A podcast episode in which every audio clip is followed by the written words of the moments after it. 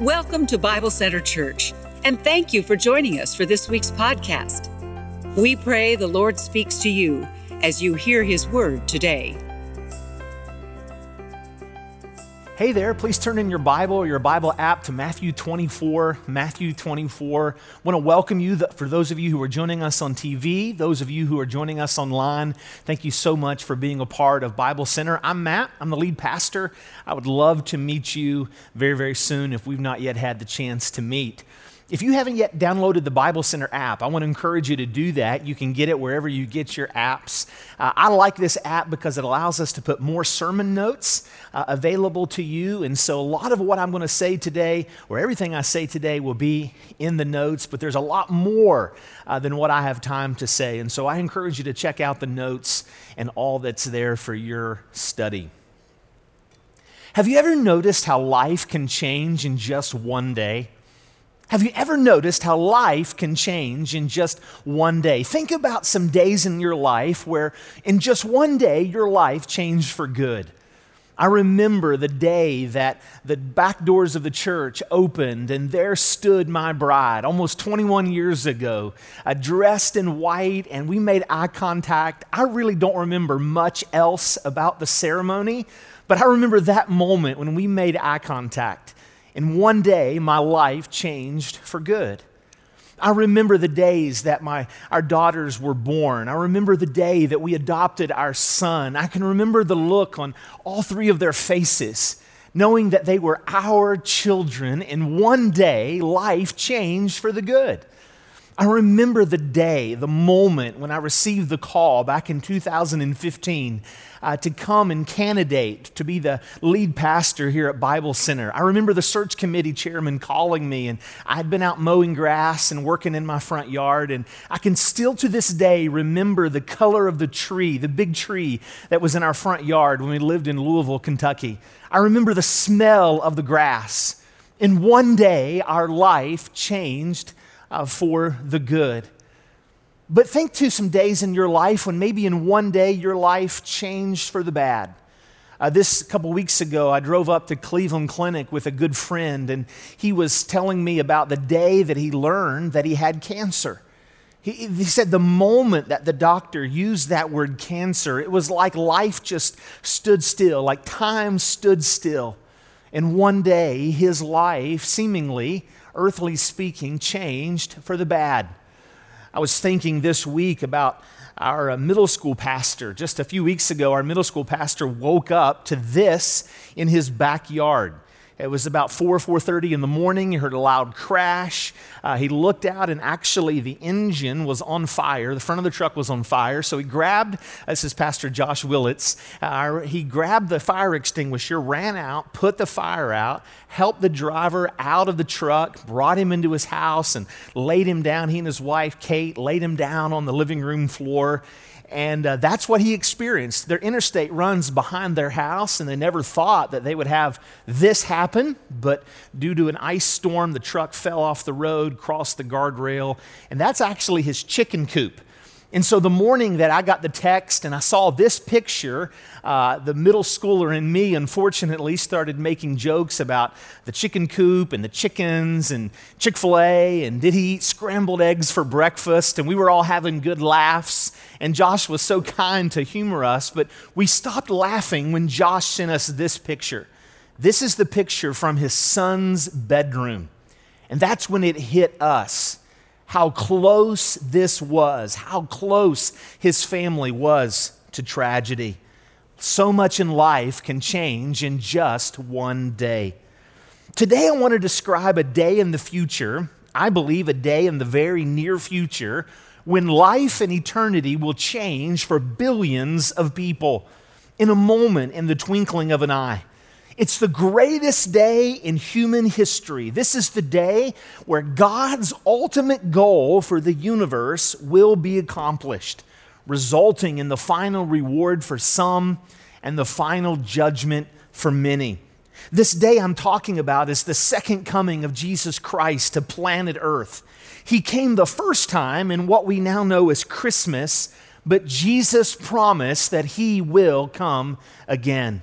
Acts chapter 1 in verse 11, when they saw Jesus ascend into heaven, stepping through that ethereal veil into the spiritual heavenly realm, the angel said this to the people who watched the ascension happen Why do you stand here looking into the sky? This same Jesus who has been taken from you into heaven will come back in the same way you have seen him go into heaven. Matthew 24, 36, about that day or hour, no one knows. As it was in the days of Noah, so it will be in the coming of the Son of Man. For in the days before the flood, people were eating and drinking and marrying up to the day Noah entered the ark. And they knew nothing about what would happen until the flood came and took them all away. That is how it will be at the coming of the Son of Man. Here's today's big idea. The big idea of today's message that summarizes it all is this Jesus could return at any time, so let's be ready all the time. Jesus could return at any time, so let's be ready all the time. Now, for centuries, Christians have debated the timing and the events surrounding the second coming. Affected by the Enlightenment and modernism, Christians, especially over the last few hundred years, have created graphs and charts and diagrams and timelines. Now, in my experience, I do not know, I mean this with all my heart, I do not know any two Bible scholars, any two pastors, any two teachers, or any two Christians alive who agree on every aspect of how and when this will take place. And so, because of that, I want to urge you today. I want to, I want to ask you, but also I want to beg you, I want to invite you for the next few minutes, please set all of that aside. Please set all of that aside, whether you're a pre tribber, a mid tribber, or a post tribber whether you're a pre Miller, a post Miller, an ah Miller, or if your last name is Miller, in the next few moments, please lay down your graphs and charts and diagrams and timelines and just ponder this one truth that Christians have agreed upon for two millennia, and that's this Jesus could return at any time, so let's be ready all the time. Now, I promise today's message will be worth your price of attention. Here's why I believe today's message is so important. What I'm talking about today is not denominational doctrine. Today's message is going to affect Baptists and Methodists and Presbyterians and Catholics and atheists and Buddhists and agnostics and Anglicans alike. This isn't just a Christian thing, but it is a planet Earth thing. Jesus is coming again. Every knee will bow and every tongue will confess that Jesus Christ is Lord to the glory of God the Father. And I want you to have a good day on that great day. What I'm talking about today will still be important long after the coronavirus is gone. What I'm talking about today will still matter whether you get a stimulus check or you don't get a stimulus check. What I'm talking about today is going to matter whether you get vaccinated or you don't get vaccinated. Students, what I'm talking about today will matter whether you get that date or you don't get that date. The things we're talking about today are going to be important for you individually, five years from now, five decades from now, and five million years from now. Jesus could return at any time, so let's be ready all the time. Now, here's a summary of the next few minutes. Today's message is very simple and it moves quickly. Here's a summary. In the next few minutes, I'm going to read through and explain a few verses from Matthew 24, and then I'm going to give you two applications. I'm going to read through Matthew 24, uh, hitting the highlights, and then I'm going to give you two applications. Let's go ahead and dive in, see what God's word says.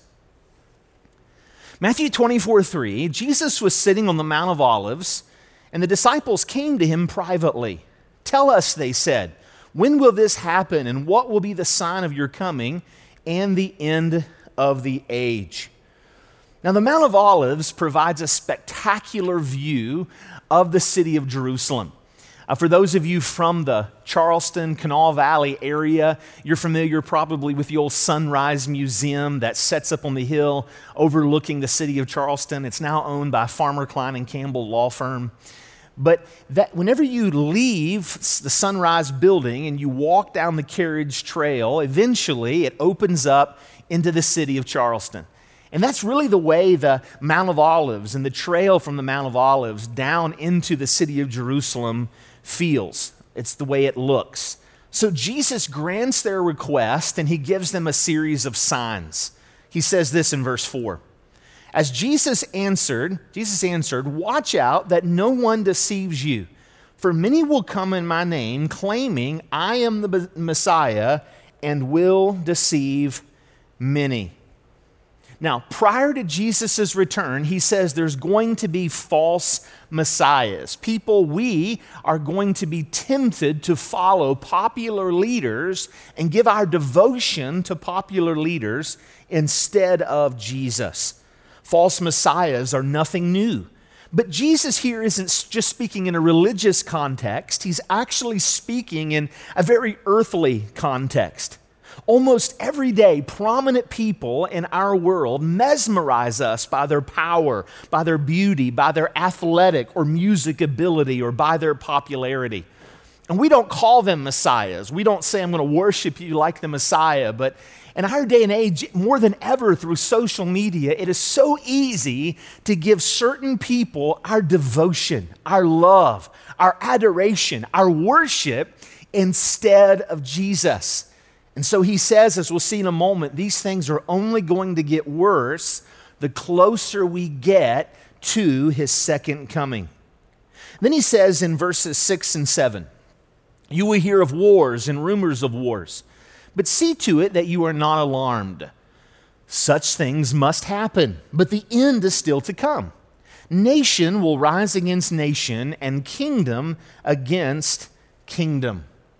Now, wars and rumors of war have been around since the beginning of time, but increasingly in the last century, or a little more than the last century, we've already experienced two world wars. These on the level that the world has never experienced before global war, Cold War, military action, civil war, border conflict, terrorism, revolutions, and even our peacekeeping missions really are now another name for war. And he says here in this passage that nation will rise against nation. If you're taking notes, you'll, you can write down that actually the word nation is the word ethnos. Ethnos will rise against ethnos.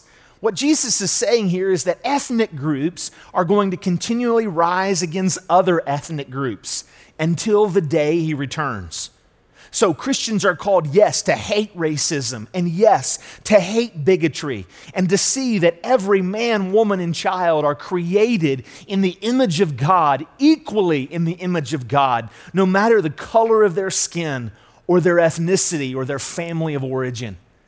But nevertheless, in spite of all of our efforts, and yes, we must be salt and light, Jesus said, unfortunately, racism is here to stay until he returns. I think we've seen that even in the last couple years. Then we see at the end of verse 7 there will be famines and earthquakes in various places. Now he's going to start talking about natural disasters and how the natural disasters are going to get worse until he returns.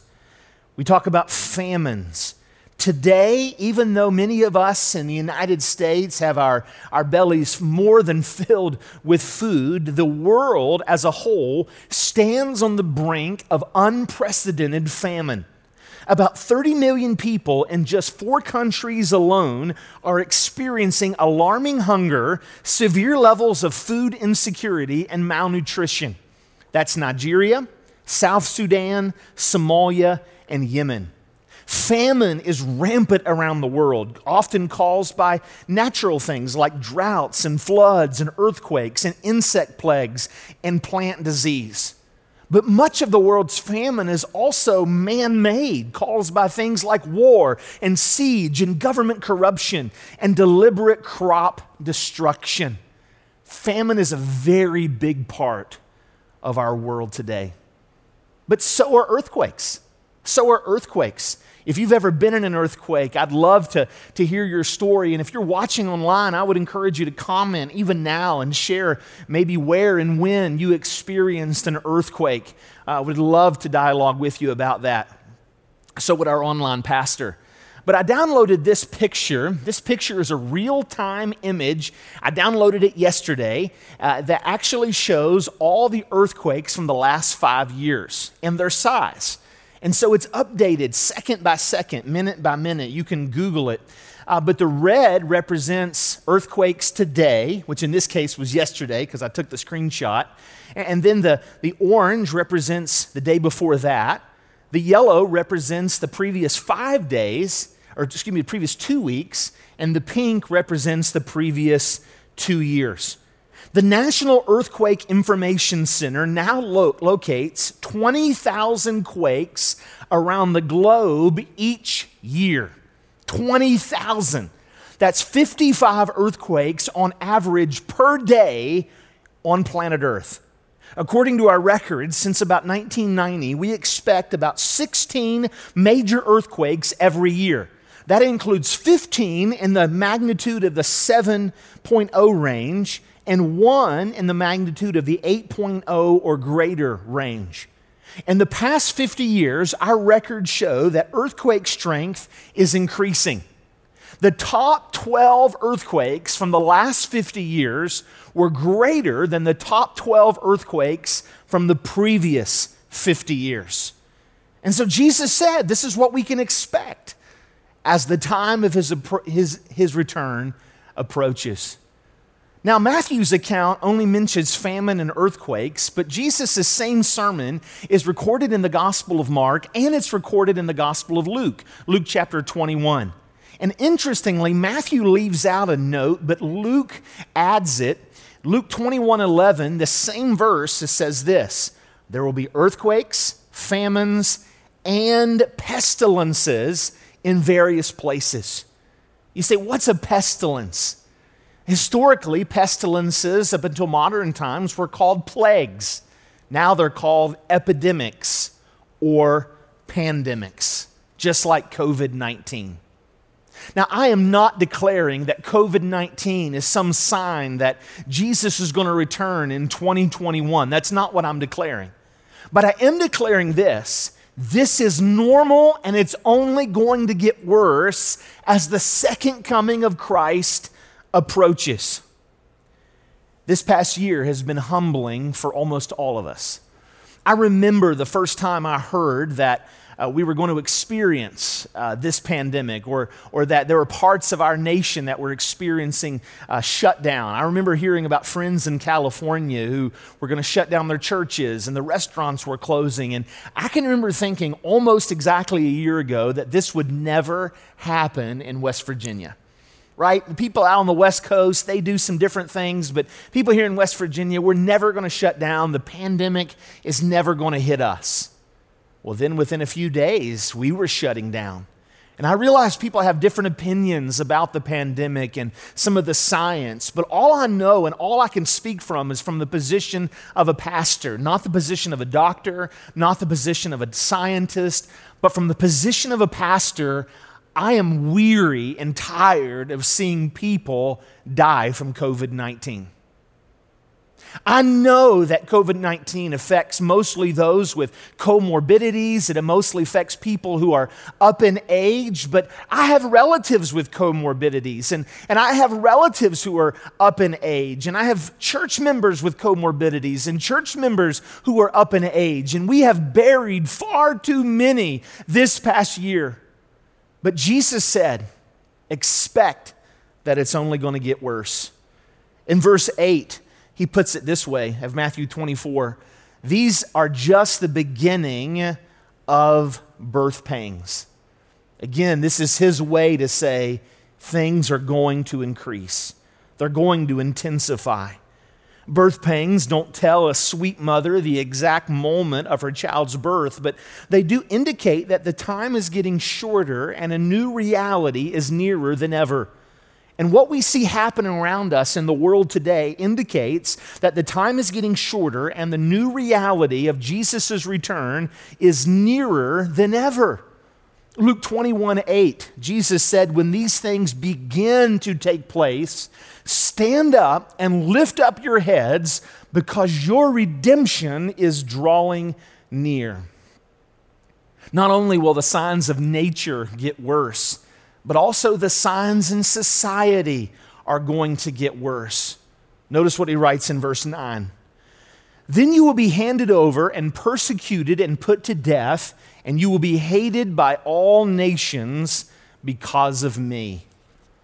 Unfortunately, one of the signs that Jesus' return is getting near is that Christian persecution is intensifying. According to organizations like the Voice of the Martyrs and others, I read this week about a Christian woman in India who watched as her Christian sister is dragged off by Hindu nationalists. She doesn't know if her sister is dead or alive. I read about a Christian man in North Korea prison, North Korean prison camp who was shaken awake after being beaten unconscious for his faith. And then the beatings began again. I read about a Christian girl in Nigeria who had to run for her life trying to escape from Boko Haram. About a group of Christian kids who were giggling as they walked into their church, and instantly all of them were killed by a bomb blast. That was last Easter Sunday in Sri Lanka. According to Todd Johnson at Gordon Conwell, we estimate that more than 70 million Christians have been martyred over the last 2,000 years but more than half of them have died in the 20th century under fascist and communist regimes. We also estimate that 1 million Christians were killed between 2001 and 2010, and another 900,000 Christians were killed from 2011 to 2020, all for their faith. This past week, or a little over a week ago, was the six year anniversary of when the 21 Christians, the 21 Coptic Christians from Egypt, were murdered, were, were martyred for their faith. This happened in Libya. They were there on a construction project and they were targeted just because they were Christian. And the, the caption that, that the terrorists wrote on the screen was this The people of the cross, the followers of the hostile Egyptian church. They singled out the people of the cross. Daily, Christians are dying for their faith in places like Burma and China and India and Iran and Nigeria and North Korea and Pakistan, in Saudi Arabia, in Syria, in Vietnam, in Afghanistan, in Algeria, and Bahrain, in the Central African Republic, in Egypt, in Indonesia, in Iraq, in Kazakhstan, in Malaysia, in Sudan, and Turkey. And while we sip on our coffee and donuts and get angry and debate the mid trib, pre trib, and post trib positions, there are people in a large part of the world who really believe they are living in the tribulation period because life is so hard for them to be Christian. But I think verses 10 through 12 really summarizes what many of us experience in America. Jesus also said that at that time, many will turn away from the faith and will betray and hate each other because of the increase of wickedness. The love of many will grow cold. Jesus said that one of the signs, and even if most of us have never experienced or seen martyrdom, most of us have seen and experienced this it's the same thing that Paul wrote to Timothy in 2 Timothy chapter 3 verses 2 through 5. He said in the last days, now before I read this list, what would you include in this list for the last days? What would you include to be a description of the last days? What sins would you include? Listen to what Paul includes. He says, People will be lovers of themselves, lovers of money boastful, proud, abusive, disobedient to their parents, ungrateful, unholy, without love, unforgiving, slanderous, without self control, brutal, not lovers of the good, treacherous, rash, conceited, lovers of pleasure more than lovers of God, having a form of godliness but denying its power? Is this not what we see today? We love to pick out two or three big sins and preach about those two or three big sins. But 2 Timothy chapter 3 hits us right where we're living. Jesus said, The love of many will grow cold. But yet, I'm so thankful that even in the bad news, there's good news.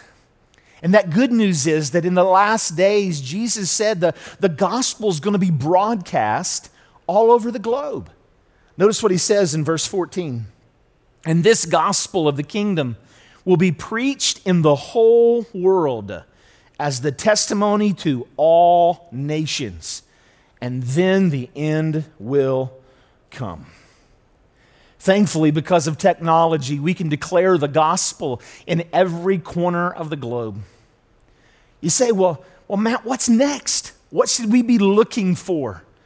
Jesus tells us in verse 29. He said, There's coming a day, and I believe it's soon. The sun will be darkened, and the moon will not give its light. The stars will fall from the sky. It's speaking in apocalyptic language. Is this meteors? Is this some kind of atmospheric condition that causes us not to be able to see the light? I don't know. But he says, The heavenly bodies will be shaken, and they will appear the sign, then will appear the sign of the Son of Man in heaven. And then all the peoples of the earth will mourn when they see the Son of Man coming on the clouds of heaven with power and great glory. He will send his angels with a loud trumpet, and they will gather his elect from the four winds. He goes on to tell us in Revelation chapter 19, verse 11 I saw heaven standing open, and there before me was a white horse, whose rider is called Faithful and True with justice, he judges and wages war. His eyes are like blazing fire, and on his head are many crowns. He has a name written on him that no one knows but he himself. He is dressed in a robe dipped in blood, and his name is the Word of God. The armies of heaven were following him, riding on white horses and dressed in fine linen, white and clean. Coming out of his mouth is a sharp sword with which to strike down the nations. He will rule them with a rod of a, with an iron scepter. He treads the winepress of the fury of the wrath of God Almighty. On his robe and on his thigh, he has a name written King of Kings and Lord of Lords. And then one more verse, Matthew 25, verse 31. Matthew 25, 31, when the Son of Man comes in his glory, he will sit on his glorious throne. All of human history has been pointing to this day.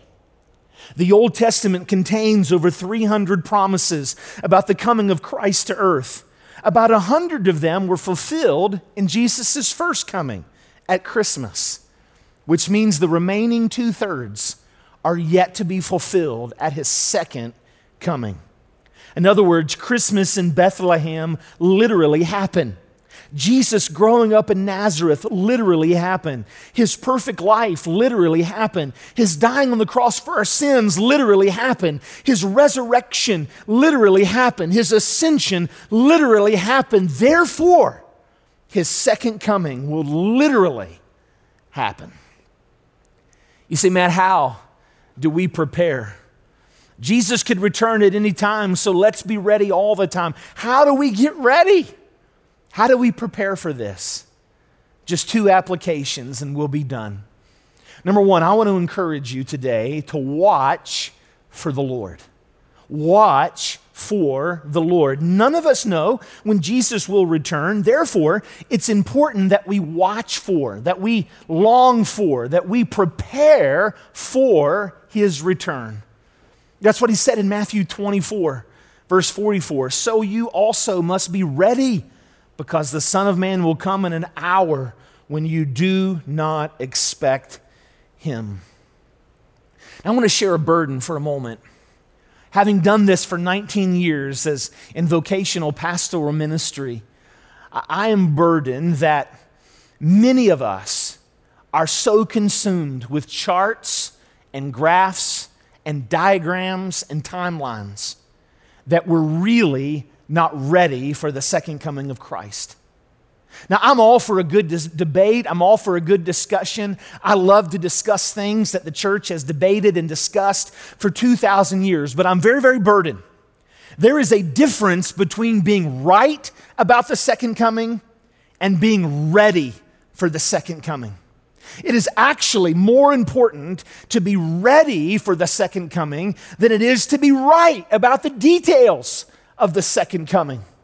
So I want to encourage you to ask yourself this question Am I more concerned about being right or being ready? Do I love God and others?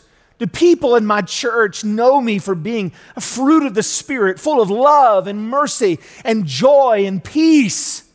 Or am I more known for causing division and arguing and being cantankerous about details that no one has been able to be dogmatic on for 2,000 years? Am I known for loving God and others? Do I regularly confess my sin to God? Am I regularly confessing my sin and participating and humbling myself with other brothers and sisters? Do I make the same choices in private that I would make in public? If Jesus returns, would he find me living for him or would he find me with a secret life? Again, back to the app. If you want to know more about uh, what the Bible has to say about all the things we can't be dogmatic about, I would encourage you to check out those notes on the app. There's an entire appendix about that today. But it's again, it's more important that we be ready than being right. Lastly and secondly, I want to encourage you to work for the Lord. Not only to watch for the Lord, I want to encourage you to work for the Lord. In the remaining part of chapter 24 and 25, Jesus tells us several stories urging us to work for Him until He returns. That's why I'm so thankful for so many of you who have the desire to serve your community for Christ. It's why so many of you are serving at warming centers this winter. It's why so many of you are helping with projects at schools, at least in our area, like Mary C. Snow Elementary. It's why so many of you are volunteering to assist people with their taxes through programs like the VITA program at the Maker Center. It's why so many of you help to provide a steak dinner for the individuals at the Sojourns Women's Shelter on Valentine's Day. It's why so many of you are giving so generously for us to be able to continue to stay online and on TV. Your funding is making that possible. And I believe you're doing it because you believe in the second coming of Christ. It's why so many of you are involved with Charleston Mountain Mission and Union Mission Ministries because you believe what Jesus said in Matthew 24 and 25. If we believe his second coming, we will work for him. Jesus finishes his sermon, and I have never noticed it until this week. But he finishes his sermon in Matthew 24 and 25. It's all one sermon. It's called the Olivet Discourse. He finishes his sermon on the Mount of Olives with making an application about his second coming that I've never seen connected until this week. How is it that doing good works for people, tangible works, to alleviate human suffering, how is it that it's connected to his second coming? Listen to what he says. When the Son of Man comes in all of his glory, verse 31 of Matthew 25, and all the angels with him, he will sit on his glorious throne. All nations will be gathered before him, and he will separate the people one from another as a shepherd separates the sheep from the goats. He will put the sheep on his right and the goats on his left.